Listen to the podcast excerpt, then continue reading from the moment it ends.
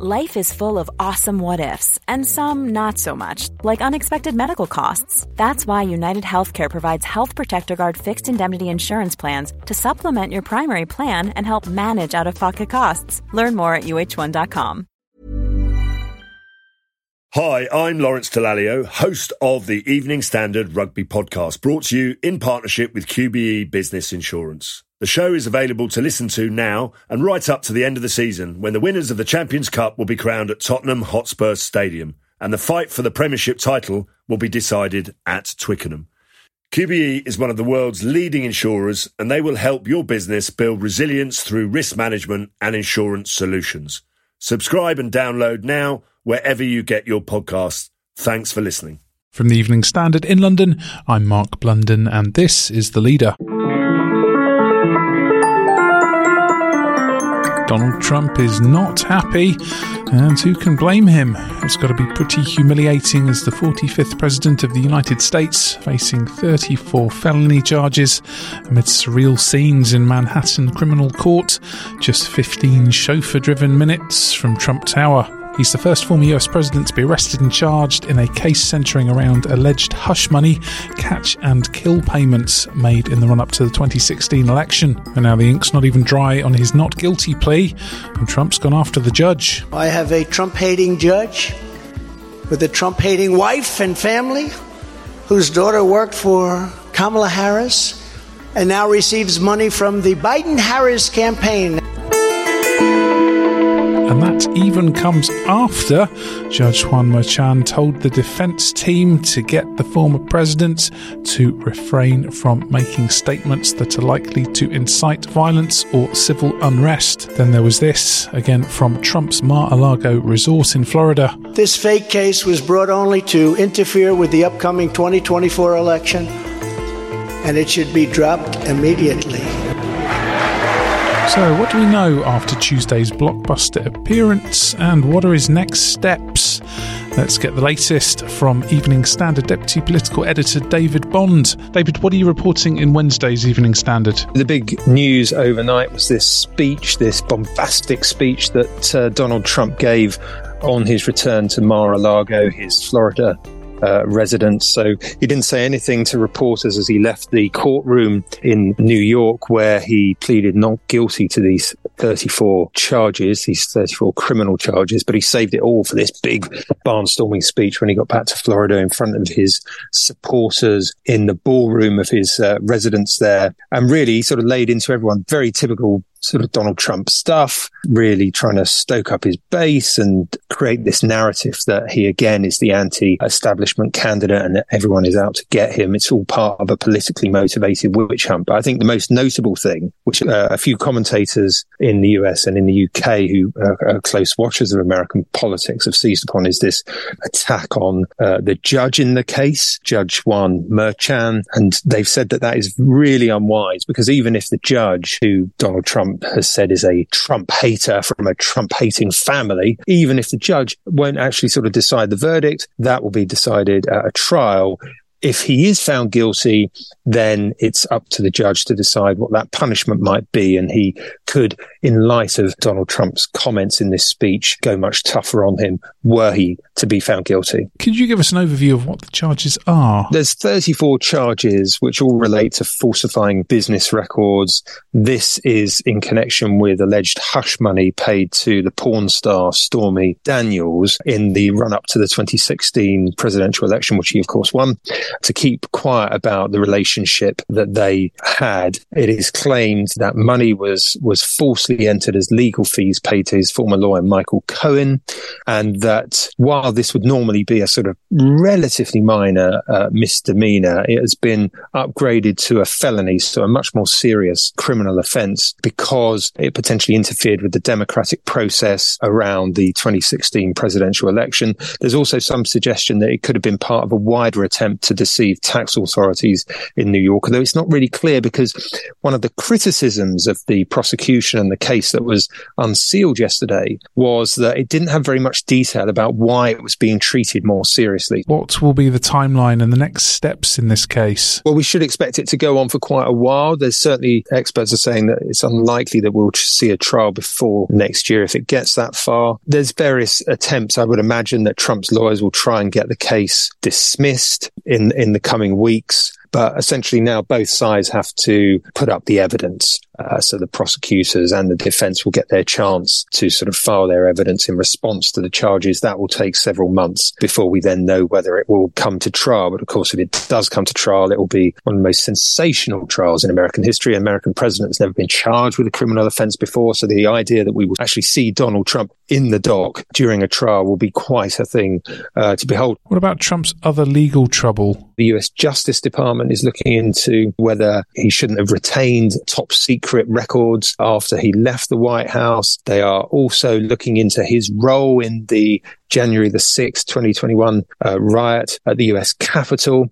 Separately, there's a case in Georgia involving possible allegations of political interference during the 2020 election. So there's lots of different things mounting up. In fact, those cases are potentially much more serious, uh, would, would carry much bigger uh, punishment. Doesn't it seem bizarre he could be potentially fighting a court case at the same time as a presidential election? Yeah, I mean, it's extraordinary, isn't it? And if you contrast it with the scene we've had here at Westminster, UK politics, you know, has suddenly become incredibly dull in comparison. I know we've had our moments over the last few months, but this is really quite something else. But of course, Donald Trump loves to be at the center of the show. Now, lots of people who know Trump well, who've been out and about on the airwaves, are saying that he will absolutely hate this, this idea that, you know, he is actually having to go through this. There was a very notable moment as he arrived at the court where a police officer didn't hold the door open for him as he entered the courtroom. And, you know, if you think about how grand he sees himself and this kind of, you know, this big figure, this big image that he likes to portray, that will have been quite a thing for him to deal with. But I think at the same time, he will want to use this and this these series of legal cases to again keep banging the drum for that narrative that he has that everyone is out to get him that it is in his words surreal that he's even in this position and that all he's ever done to use his words in his speech from Mar-a-Lago is sought to defend the American people and that will just play well with his supporters. Let's go to the ads coming up. University College London politics and international relations expert, Dr. Julie Norman. Why not hit rate and follow in the meantime? You should celebrate yourself every day, but some days you should celebrate with jewelry. Whether you want to commemorate an unforgettable moment or just bring some added sparkle to your collection, Blue Nile can offer you expert guidance and a wide assortment of jewelry of the highest quality at the best price. Go to Bluenile.com today and experience the ease and convenience of shopping Blue Nile, the original online jeweler since 1999. That's Bluenile.com. Bluenile.com. Hi, I'm Lawrence Dallaglio, host of the Evening Standard Rugby Podcast, brought to you in partnership with QBE Business Insurance. The show is available to listen to now and right up to the end of the season when the winners of the Champions Cup will be crowned at Tottenham Hotspur Stadium and the fight for the Premiership title will be decided at Twickenham. QBE is one of the world's leading insurers, and they will help your business build resilience through risk management and insurance solutions. Subscribe and download now wherever you get your podcasts. Thanks for listening.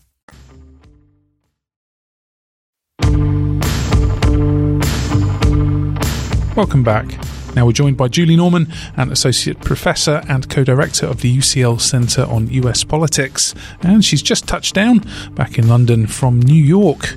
How was the atmosphere? I would say the US was very abuzz about this story, just as I think much of the world was, uh, but especially New York City, uh, Manhattan. It was a very um, spectacle like uh, circumstance, I would say. The media, the protesters on both sides, you know, just the security, the police police presence. Uh, it really was quite a to do. I mean, this was obviously a rather unprecedented event around a very polarizing figure, and it drew the attention in the crowds that one would assume it would, especially with the rather tawdry details in the background. Is there any historical precedent for this kind of case? This is the very first time that a former president has faced a criminal indictment. So that in itself is extremely notable. Also notable the fact that this particular individual, Trump, is also running again for president. So it's criminal indictment of a former president who is also now a presidential candidate. So both of those things are unprecedented. It's a very different kind of legal situation than most Americans are used to. Even after the Nixon scandal, he was pardoned and uh, that kind of set a precedent for kind of not uh, going after presidents, uh, past presidents for potential criminal activity, even though that hadn't come up that much. But it, it kind of set that standard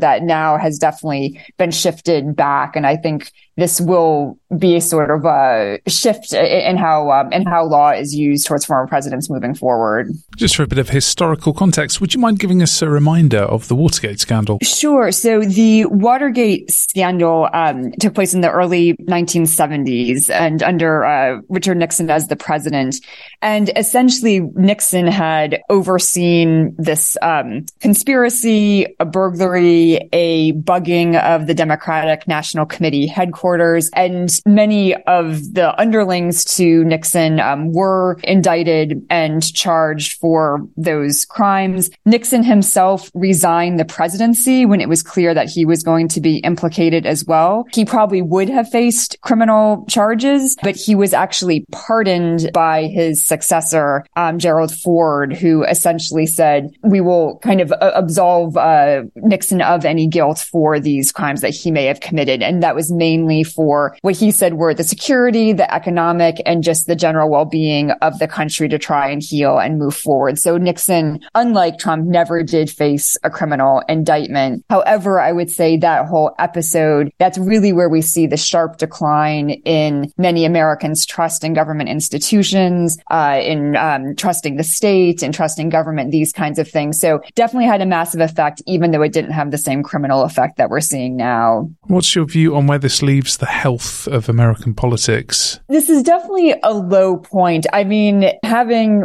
a former president indicted for a crime, having that crime be associated with paying off tabloids to cover hush money for adult film stars. It's just, uh, it's, it's not where we want the national conversation to be focused. And then again, I would say the um, kind of spectacle around this is really, it's keeping the focus on Trump. It's really sucking most of the national international attention onto, um, you know, again, these, uh, these dealings of his and keeping him in the limelight. And I do think there is a, um, I don't want to say a danger, but I would say it's not the healthiest point for U.S. politics to have this be where the focus is and where the focus is probably going to stay uh, until this case is resolved in some way, shape, or form. Maybe not for a year from now, when there are so many more issues taking place, when the country is already so polarized, and that's not to say right or wrong for for when and how to prosecute, but this will deepen divisions. It will embolden Trump.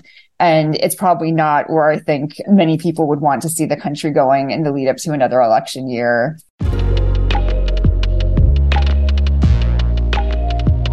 There's more on this story in the Evening Standard newspaper and online at standard.co.uk. That's the leader. We're back on Thursday at 4 pm. Hi, I'm Lawrence Dallaglio, host of the Evening Standard Rugby Podcast, brought to you in partnership with QBE Business Insurance. The show is available to listen to now and right up to the end of the season when the winners of the Champions Cup will be crowned at Tottenham Hotspur Stadium and the fight for the Premiership title will be decided at Twickenham. QBE is one of the world's leading insurers and they will help your business build resilience through risk management and insurance solutions. Subscribe and download now wherever you get your podcasts. Thanks for listening.